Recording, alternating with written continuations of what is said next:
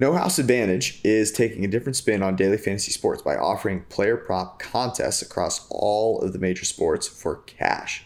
It's an awesome new fantasy sports platform that's leveling the playing field and making it easier to win uh, than the traditional fantasy sports apps, which can be kind of confusing sometimes.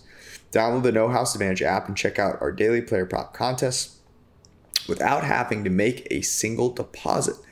Play in public, cash, prize, pool contests, or create your own private contest with friends. Use promo code EDGE, EDGE, when you're signing up. And if your first deposit is at least $10, you're going to get a free PFF Edge annual subscription. So it's 10 bucks, then you get a $40 subscription for free. Just do it. It's easy. It's the best way to get an Edge subscription because you get it for 10 bucks. Uh, and the cool thing is that they'll match your first deposit up to $20. So go to No House Advantage uh, and download the No House Advantage app. Use promo code EDGE when you're signing up and making your first deposit. You'll get a match and an Edge subscription.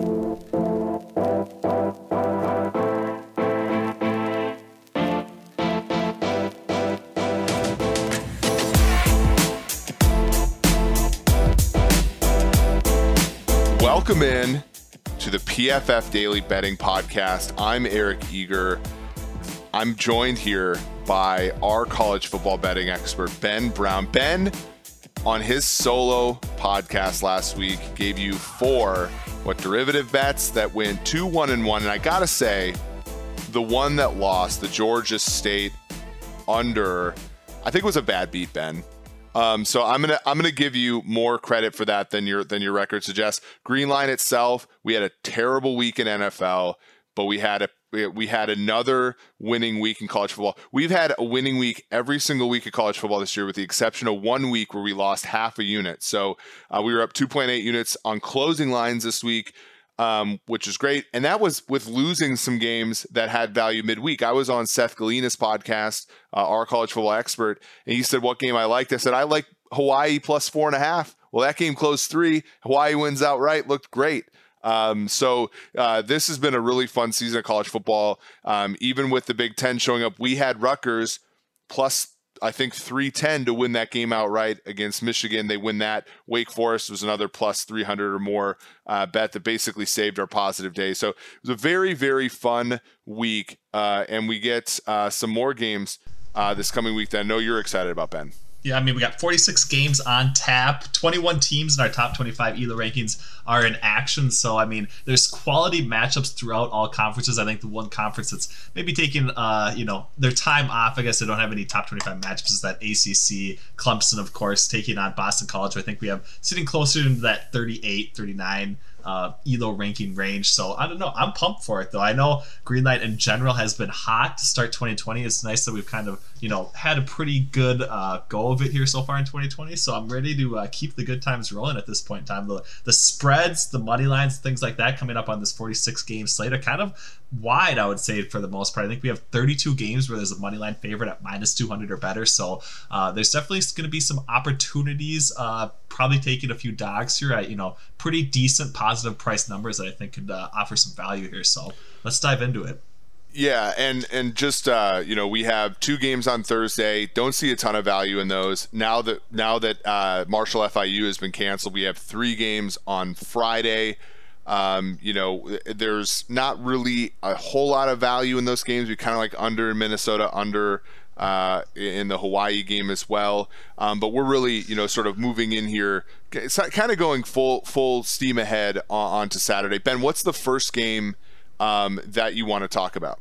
Yeah, let's go Boston College, Clemson here. I know, uh, you know, Clemson kind of struggled a little bit against Syracuse last week. Didn't necessarily look that great. Didn't end up covering. I think it was like a 48, 49, 46 point spread uh, at the closing line. So we actually had Syracuse as a play last week. Obviously, I didn't feel too comfortable with it. We like Boston College here again at uh, plus 31. I know Phil Jurkovec. He's kind of he's kind of a plucky quarterback. He's played pretty well. Um, positive EPAs, graded really well for us. Kind of, you know, slings the ball downfield just a little bit. Uh, higher percentage of positively graded throws than Trevor Lawrence. So I think that they're going to be able to at least not necessarily win, but probably at least keep pace with Clemson uh, to cover 31 points. What say you? Yeah, I'm, I mean, I I think there's a little bit of a chance that Clemson feels embarrassed by last week. Or, Slighted. you know, I, I I was texting with my um, you know my favorite Syracuse alum, uh, Seren Petro, friend of the friend of the the, the company here, and uh, we, you know, I was like, okay, I, I'm gonna get, uh, you know, Syracuse a plus 47, man, plus 46, and he's like, man, you you seem like an idiot, and I'm like, you know, then they cover the game fairly easily. We also had the under in that game, and the under almost hit, and that was that's pretty funny given that you know you had special team, you had defensive touchdowns by Syracuse, Syracuse as well. Syracuse, far worse team. I mean, Boston College beat the brakes off of Duke, a team that went into Syracuse and beat the brakes off of Syracuse. Like Boston College, Jeff Hafley, former defensive backs coach for the San Francisco 49ers, friend of PFF. Um, I think he'll have the Eagles playing competitively in this one. Uh, Clemson's wide receivers have not done all that well this year in man coverage, so uh, expect this game to stay closer than 31. It's going to be a sweat, but all these games that have the big spreads are sweats. Clemson hasn't really covered any of them, with the exception of a couple weeks ago. Um, I believe you know they, they they cover against Miami, but they also have what like a 70 point blowout or something against right. Georgia Tech. Those have been basically the games that they've covered, but they've also had difficulties with you know uh, you know sort of the, the um, what is it the Wake Forests of the world. So and I think Boston College is far more on Wake Forest's level than necessarily on Syracuse's level. So give us Boston College here. Here's one that I like, Ben a team that we've been on a lot this year. Actually, two teams that we bet on and against a number of times. Right. Uh, Virginia, West Virginia Mountaineers. Yeah, I mean, at home, been... laying three and a half to our Kansas State Wildcats, a team that we've liked a number of times this year. Ben, what say you on this one? Yeah, I mean, I've kind of liked the way Kansas State has responded after the Skylar Thompson injury. I think Will Howard, Howard's playing uh, pretty well. I would say he obviously doesn't throw the ball as deep uh, as Skylar Thompson was starts year. I think his average depth of target right around 10, maybe a little short of that. But I don't know. I backed Jarret Doege early in the season with West Virginia. They didn't come through for us. I think the very next week we basically were fading them. Uh, that actually did get home, thankfully. So West Virginia is kind of a team that we've been back and forth on, but I kind of like being on the opposite side of them coming up here on Saturday. I do think that that's kind of the way that the initial market is leaning um, in general. So I definitely like Kansas State at plus three and a half. Um, I think that's probably the viable play coming up here, and I think that you know our ELO rankings have these teams, you know, switch basically than what the betting market has. I think we have them fifth overall in the Big 12 for Kansas State, seventh for West Virginia. So we're getting the better team, getting points. I'm not necessarily buying too much in the home field advantage situation for West Virginia. So I think this is probably should definitely be a spread that's within a field goal. So anything, you know, pushed out back past that, getting that hook at three and a half, I do think is definitely a playable option here for Kansas State. Here's a game that I kind of want to go to on Saturday, and I don't know if they're going to let me in. I'll wear three masks, frankly. But the Memphis Tigers plus seven going to our Cincinnati Bearcats. Explain this to me because obviously Cincinnati's a force, and you know we were on SMU last week. We I think regretted it almost immediately, even though immediately. Cincinnati let them back in a number of times, and you know SMU just couldn't overcome anything. But the Memphis Tigers just beat UCF. Like they're are we talking about another caliber of team here? I don't understand why Memphis is getting 7 points in this one. Yeah, Memphis has been, you know, a little odd. They did obviously have, you know, the great game against UCF. I think the week before they basically lost SMU. I think it was a two week break basically. So they've kind of been back and forth, but they did beat a good Temple team last week, who I, you know, like as well this week. So just from that perspective, um, I do think that Memphis is probably a pretty good team. We have them second overall in our ACC rankings. Cincinnati first overall, but um, you know, when we're looking at our opponent adjusted grades, I think we have these switch basically. The Bearcats are eighth overall in our offensive opponent adjusted grades. Uh, Memphis basically has the best offense according in the conference from our perspective. So I think you're getting the better quarterback in Brady White. I think you're getting, you know, oh, basically a touchdown favorite, touchdown spread um, to back you up against Memphis. So I'm gonna probably fade the Bearcats once again. I know it was obviously not a great play last week, but I do think that we're hopefully gonna get home uh, this week, get Memphis to cover, kind of continue on because I do think that they're gonna be able to keep this within a touchdown spread let's keep the AAC like sort of on our minds here. So you talk about Temple. Temple's my probably my favorite college football team just because when I was first at you uh, at PFF, I did all the Temple games in the world. I think their uniforms are amazing. Um, but I also like Tulane. Speaking of great uniform, um, but we have the Owls here getting for in New Orleans against the, the Tulane Green Wave. Anthony Russo, veteran quarterback, Michael Pratt a, a freshman quarterback. Is that kind of the reason why Temple is the side we prefer here?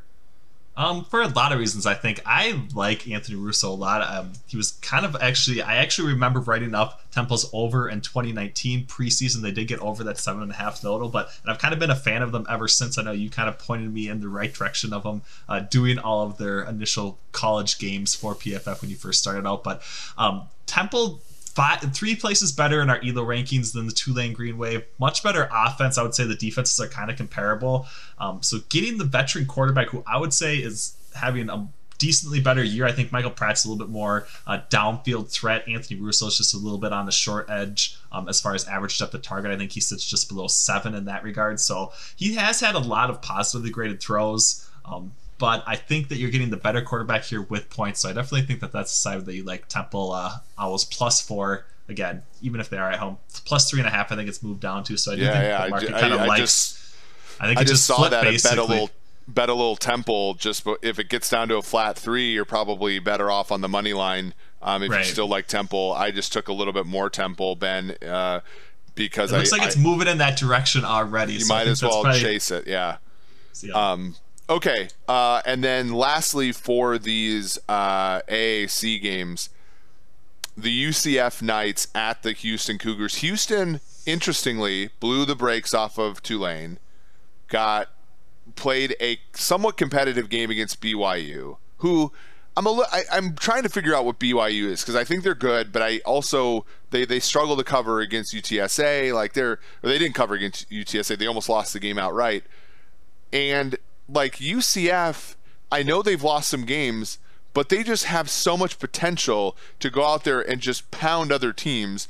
And Clayton Tune, you're talking about his like second year ish as a starter. Uh, sometimes, in, you know, fairly impressive at times. But Dillon Gabriel and what the UCF Knights have going for them, laying two and a half points, I feel like uh, that's the side. That's got to be the side, yeah. It's got to be the side. I know they're a little banged up at wide receiver for UCF, but that's um, I think they're starting to get healthy. I think Tre Nixon potentially will be back here. I can't get a really good read on Clayton Tune is kind of my issue uh, with this spot, and you know the high total basically 82.5. We're not going to see too many numbers get up in that situation. So just from that perspective, a lot of points being scored. Uh, you know, anything can basically happen. It can, it can potentially come down to whoever has the ball last. So that's what makes me a little nervous. But I think if you're laying, you know, anything under a field goal spread for UCF, I do think they're the right side. I would take them. Their offensive ability over the Houston Cougars. Um, I think they're the better team overall. Of course, they've had decent amount of struggles on the defense side of the ball. Um, to start the season, but I do think that they're still probably the right side here, and I do think that the market kind of agrees with us. Um, I think we have 67% of the cash on UCF to start the week. 56% of the tickets, so it does seem like bigger bettors are probably laying, um, you know, that less than field goal spread on UCF, which I do, I would definitely be siding with at this point in time. Okay, let's move on to the Big Ten. There's there's a couple that make absolute complete sense to me, and then there's one you're gonna have to walk me through. Um, here the the one that I love, the one that I bet already. I think I'm gonna bet it until I can't anymore. Indiana goes on the road to face the Scarlet Knights. I've seen this at 12. I was able to get it at 12. Let's say 11. It- you know, that's what's on the site right now. The Scarlet Knights went on the road as 10 point underdogs last week, won outright against Michigan State. The Indiana Hoosiers, like, are, are we getting swept up in the story? Because they were outgained like two to one by Penn State, right? They, you know, they had like obviously the the I wouldn't say lucky, but they had like the the really like you know uh, quintessential play at the end of the game by Michael Penix. Um, Rutgers at home here, favored by or sorry, underdogs by more than what they were underdogs, for, you know, by on the road against Michigan State. Like, what are what's going on here? Yeah, I mean, I think we have a decent amount of value on Rutgers. I honestly, I like Michael Penix Jr. I know obviously it was a battle for them last week, but I do think he actually kind of came through. Uh, their EPA tells a completely different story. They obviously weren't a very efficient offense, but I do think that he's capable of, of kind of carrying the team, shouldering their load, and that's kind of what he did towards the end of the game last year. So 11 points. I think that a lot of that is tied to um, a previous understanding of Rutgers. So it depends on how you're evaluating them based on, uh, you know, a one game sample size here in 2020, which is some of the difficulty I think with handling handicapping the Big Ten. Um, you know, through the first week of the season, now we have a little bit of data. Is is the is the correct move to side with Rutgers, who came off a really solid performance, or to you know kind of lean more on your priors, which is what in Indiana was basically before the season, where we, you know, obviously liked Michael Penix a lot, thought he was a good quarterback, and didn't necessarily show that coming up here um, in Week One for Big Ten. So that's that's kind of where I'm at. I I don't think I feel as great as you do on the Rutgers side of the ball. So what do you what what are you liking about this game? What's actually jumping out on your from your perspective? Well, I I got it. You know, Michigan State wasn't great, obviously, and there's a, ch- a, huge chance that they're not very good. Um, although I don't want to besmirch the name of Cole Brown, our, our former colleague, who now is a, a, a I believe the defensive backs coach or maybe wide receivers coach for Michigan State.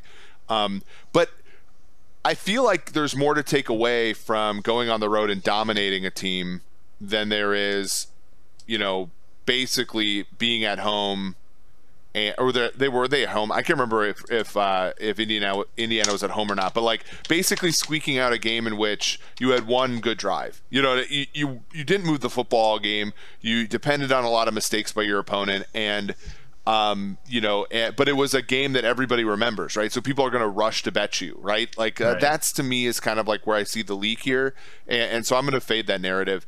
Um, Okay. See, my issue is I'm kind of, I kind of like Penn State, so I was mainly a little bit more impressed with what Indiana was able to do. Um, well, that's that that's this next game after this this one I'm going to talk about because I just want briefly tell me that let's not take too much time on this. Purdue, um, kind of a boring game against Iowa. Game went under. That was awesome. Uh, we had the under for Green Line. They're going to Illinois. Illinois is now seven point underdogs in this game. Um, Brandon Peters, kind of a veteran quarterback, hasn't really played all that you know, has it, you know, played okay last week um, against yeah. Aidan McCon- uh, O'Connell, uh, who, you know, they were pretty poor last week on offense. Um, you're grabbing seven with Illinois just based on value alone? It has to be at this point. I mean, obviously, Illinois didn't show very much against Wisconsin. They kind of got rolled right away, start the game, never really recovered. So I think, yeah, seven points, a little bit too much uh, in this situation. I mean, these two teams are basically only separated by two rankings in our ELO system. So I don't know. I'm, I'm probably fading the market a little bit here. Um, I think everyone's going to be backing Purdue. I don't know. I would like to see you know, the Rondale Moore injury situation I think concerns me on the Purdue side of things. So that's maybe one more reason why I kind of lean towards Illinois. But Illinois could easily just be a really poor team, and we're probably still holding too much to our preseason priors on them, which um, you know may not be correct at this point in time. But I don't think their defense is necessarily as bad as they showed against Wisconsin last week. So that's kind of why I'm uh, expecting them to at least be able to keep it within a touchdown spread here um, in Illinois at home coming up here on Saturday. Okay, I'm just going to briefly talk about this before I get to the game that I'm a, the most nervous about. We like Texas on the road against Oklahoma State, t- getting the exact same amount of points that we liked Iowa State getting right. getting last week. Iowa State gets through the back door. Brock Purdy, I think, mostly looked like trash in that game, unfortunately. Um, but we ended up getting it done. I think Texas, on balance, is better than Iowa State. Maybe not defensively, but they can put up some points. Um, so I, I like that pick as well. But let's talk lastly about one that's got me nervous. The Ohio State Buckeyes, Justin Fields missed one pass last week. They're going on the road. Penn State just lost to Indiana. Penn State's getting 11 and a half. Sean Clifford actually his grades look fine from last week. So I'm a little bit worried. You know, right. his average depth to target was very small, but the PACR, the uh, the air yards that are converted to passing yards, pretty high. Um, is this just? Uh, you know, I can be convinced that this is just you saying, look, like the fundamentals were there. You know, it's very much a Colts Jaguars week one where the better team lost despite over outplaying the worst team, and it's time to back up the truck and buy into them. The problem I have with that is that college football teams like sort of quit after they lose their first game sometimes. So yeah, get get me on Penn State here. What do I need to What do I need to be seeing here? I mean, I don't know if it's ever going to be comfortable basically backing uh, anybody against like the one or two best team in the country. I think at this point in time, uh, Justin Fields I think is basically depending on how you break it down, one A or one B to Trevor Lawrence. So obviously he was you know next to perfect in his week his weekly debut basically uh, in the Big Ten. So backing or fading that sort of situation with a team that just lost on the road um, as a pretty decent favorite is never going to feel that well. But I do think that uh, it is an opportunity to probably buy low. I do think the spread probably would be closer to you know nine and a half, eight and a half, seven and a half if we uh, had a much better performance from Penn State. So we are getting just a little bit of decent value crossing that key number 10, which I do think that Penn State at home should potentially be able to uh, hopefully keep it within range. But I mean, the thing is, like, we still don't have a full understanding of home field advantage, especially at the college level at this point in time. Uh, I don't think that Penn State's going to have any fans in the stands. So from that perspective, I do think that there's really. Um, you know, not as significant of a lean or great feeling about how Penn State actually performs here on Saturday. Because, like you touched on, I mean, they if they lose that first game or if they win that first game, they have a lot more to play for already coming up here in this Ohio State matchup. The fact that they already lost it, uh, you know, it could be pretty much hitting the reset button on their season already and kind of going home or something. So that's what makes me a little nervous. I don't necessarily feel that great about it either. So um, it might be a spot where we just trust the model and go with it, or you know, you can always take just a little bit of action on Penn State's money line and uh, try and get a decent hedge at some point later on in the game. Yeah, yeah, for sure. Um, now weather in Penn State, 44 degrees, but there's rain basically all week at Penn State, you know, in Col- uh, State College, PA, um, and then a little bit of snow on Sunday. So maybe there's a, a chance that weather mucks this game up. I know there's some value here, a little bit on the under, but that that certainly does play. You know, Ohio State's defense wasn't very good against Nebraska. I mean, Nebraska no. moved the ball up and down the field on them despite not having much in the way of a threat passing the football. I could be convinced to like this game. Um, and, and, you did a, I, I think, a fairly good job of doing so.